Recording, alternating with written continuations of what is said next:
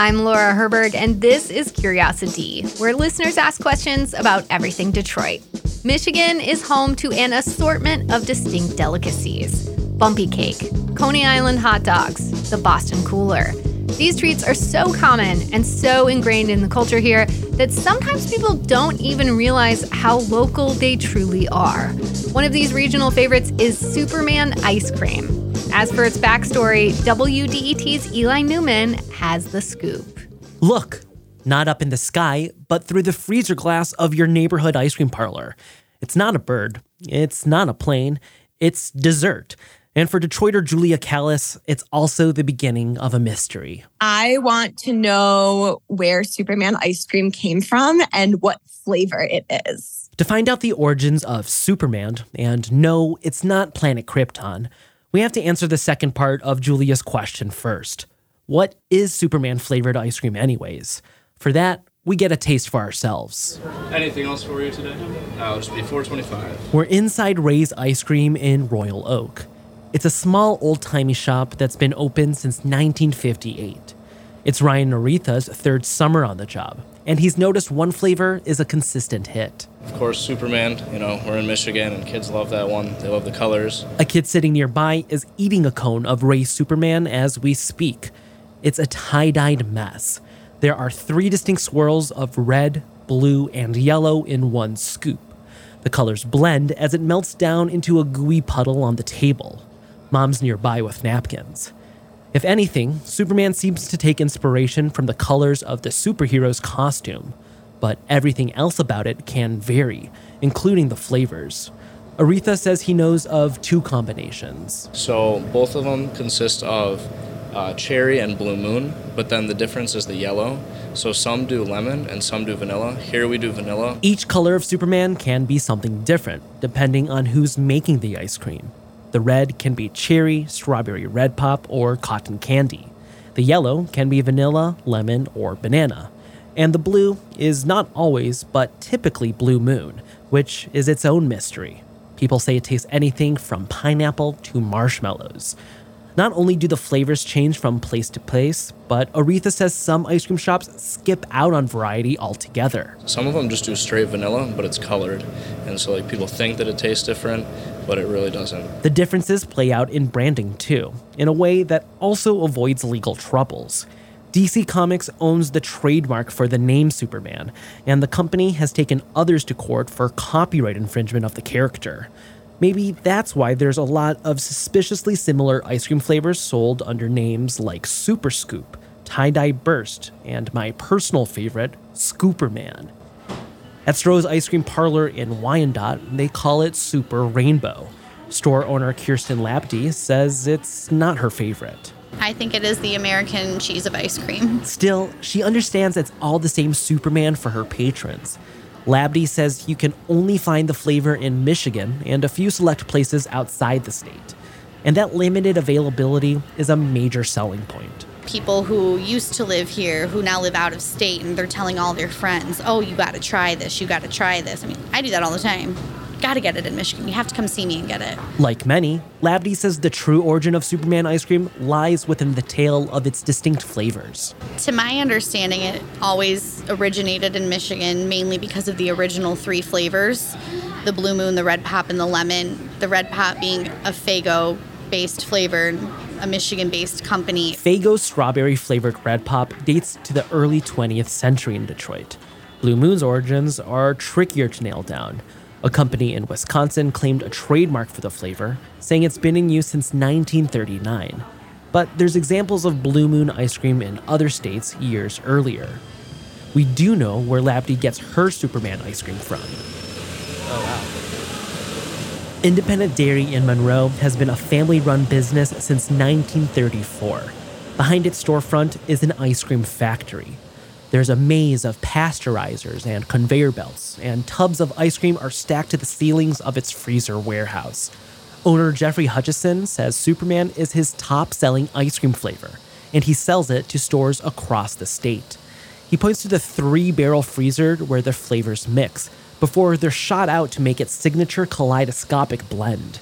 It's a big metal contraption connected to an array of pipes. You flavor the blue moon in this tank, and then you flavor the vanilla in this tank and the cherry in this tank. And then it goes through the freezer, freezes to the walls, is shaved off with blades, and it forces it through. And we run 1,200 gallons an hour.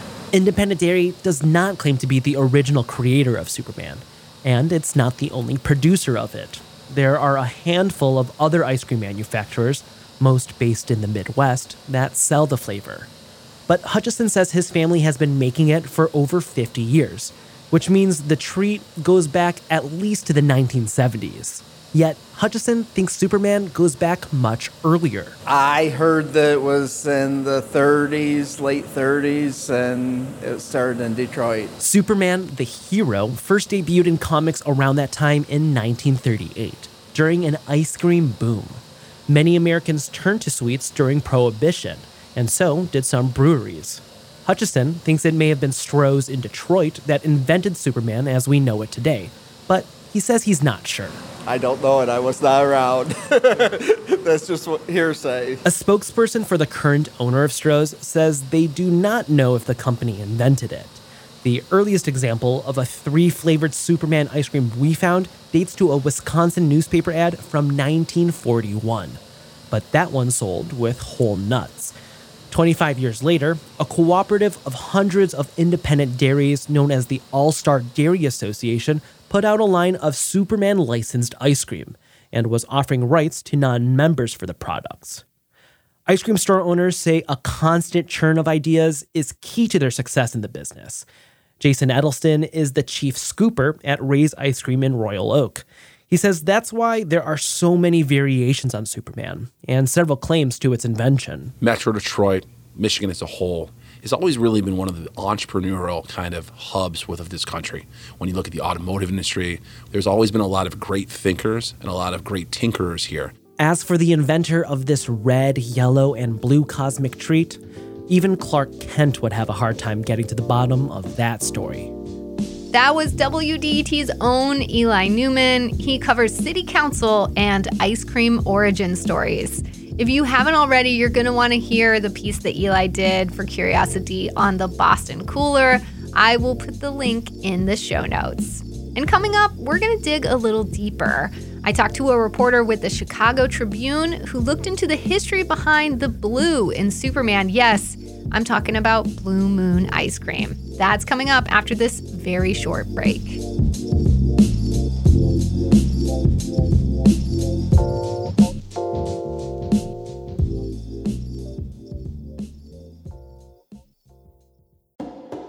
WDET celebrates 75 years of public radio with gratitude to our dedicated listeners. Listeners like you cherish community voices, local music, and independent journalism. This spring fundraiser, we're counting on your support, just as you count on us. Invest in WDET's next chapter at WDET.org or tap donate in the mobile app. According to an actual map that exists in the world, it was put together by a cartographer named Daniel Huffman. Blue Moon ice cream is most commonly found in the Midwest. But where precisely the bright blue treat was created is less established. Chicago Tribune staff reporter Nara Schoenberg looked into where the dessert came from back in 2007, and she joins me now. Thanks so much for taking the time to do this, Nara. I really appreciate it. Oh, of course. I love this topic. First things first, can you describe Blue Moon ice cream? Whoa. Uh, yes. First, you have to start with the color. It's pretty outrageous. I don't think it's found in nature. I called it Smurf blue in the article, and I think that's pretty accurate. I can't really think of anything to compare the color to other than the, a Smurf. In terms of the flavor, what strikes me is that it's super sweet it's the flavor is a little hard to define. I think the best description I've heard of is that it tastes like Fruit Loop cereal.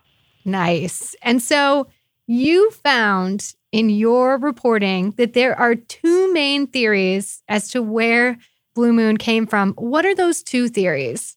We have a Michigan theory, and that's centered around Sherman Dairy Products in South Haven.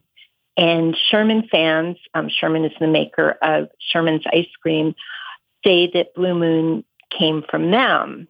Um, I was excited about that. Unfortunately, when I called the owner, Bob Eisenman, he said that no, they couldn't take any credit. That in fact, they get their Blue Moon flavoring from New Jersey. Dang. So Michigan was out like out the gates. Right away. Yeah. Yeah. Shoot. Okay. Well, what about the other theory? The other theory is the Milwaukee theory, and that one holds a lot more water. Uh, the, that theory goes back to the 1950s, where this guy, he was a chemist, um, Bill Doc Sidon, was working for a flavor maker in Milwaukee, a flavor company. And um, I talked to someone who worked at the same flavor maker, Petran Products, um, just the next decade, the 1960s. And he actually knew Doc. And he said that it was really widely known at Petran Products that Doc was the creator of Blue Moon ice cream. Doc is definitely a sentimental favorite. He was a chemist with a PhD, but he also loved motorcycles. And after he broke his arm in a motorcycle accident, his wife said no more motorcycles, but he would still try to get a ride from his daughter's boyfriends in high school. Oh my. He had that adventurous streak. Amazing. Yeah. So, so Doc sounded pretty good, um, but there were problems with that too. And one of them was his own company actually got a trademark for Blue Moon, and they traced their Blue Moon, which they said they were actually selling um, back to 1939, which was long before Doc was with the company. So there are some question marks there. Okay. And you did a little more digging and you found some other traces of Blue Moon as well. Is that right? Yes my earliest evidence of blue moon in America comes from 1936. And unfortunately, that is not in the upper Midwest. That is in uh, Charleston, West Virginia. I had a little trouble telling back in the day the difference between the ads and the reporting wasn't maybe quite as clear, but it was either an ad or report announcing that Blue Moon ice cream was coming to uh, the Blossom Dairy stores in Charleston and um, they described exactly what you would think would be Blue Moon. It had the the quote is a fruit mixture with a delightful flavor and color. So wow. that sounds like our Blue Moon. It really does. It really does. And and you said that was 1936, right? That was 1936, and the 30s are like the perfect time for Blue Moon to come up. It was really a time of zany ice creams. I saw references to black licorice ice cream and pistachio, which I guess we still have today, and Rocky Road. But there was also plum pudding. And it seemed like Blue Moon would have fit into that more experimental mindset when it came to ice cream. Absolutely. And well, so inspired by you, I did, I tried to do some digging myself. And it's hard, as you know, but I did come across something um, that I'm going to try and text you now, just because I want to have your expert eyes take a peek and just see see what you make of this. So let me I'm going to do you have your phone on you? Yes, I'm very excited. Okay, let me send this over. Okay. So what I just sent you is an ad that I found in the Marion Star newspaper from Marion, Ohio in 1931 and it's an ad for a dairy company called Isalli's is my best guess. The ad says Blue Moon ice cream, 35 cents a quart, heavily fruited with delicious ripe fruit. What do you make of this ad? That is very exciting. That is very exciting and only 35 cents a quart.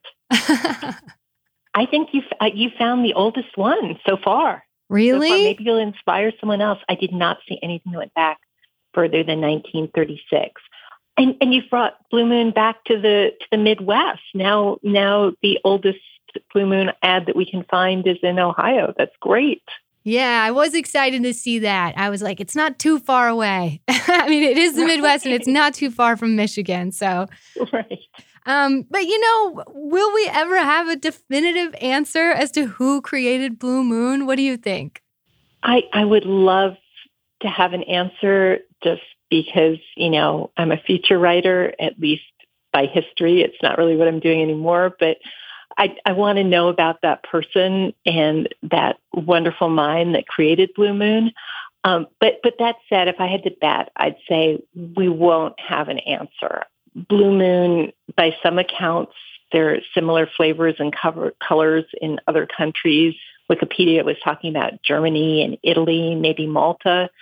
Uh, and it does seem like it's something that's it's such a great idea that it would make sense that more than one person would come up with it at a time.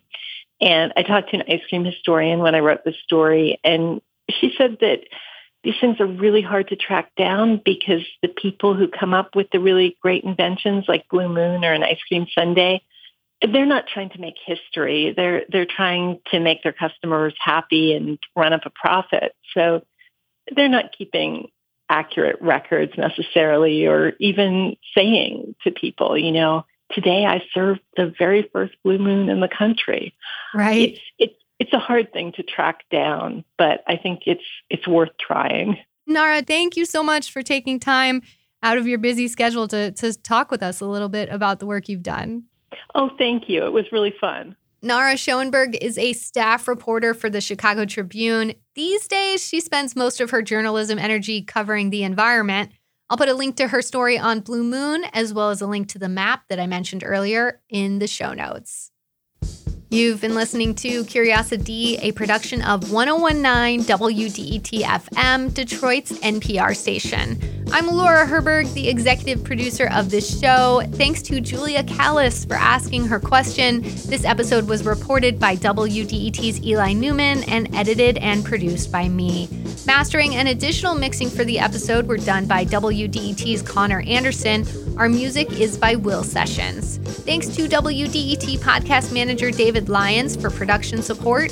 WDET's digital team is Dave Kim and Sophia Joswiak.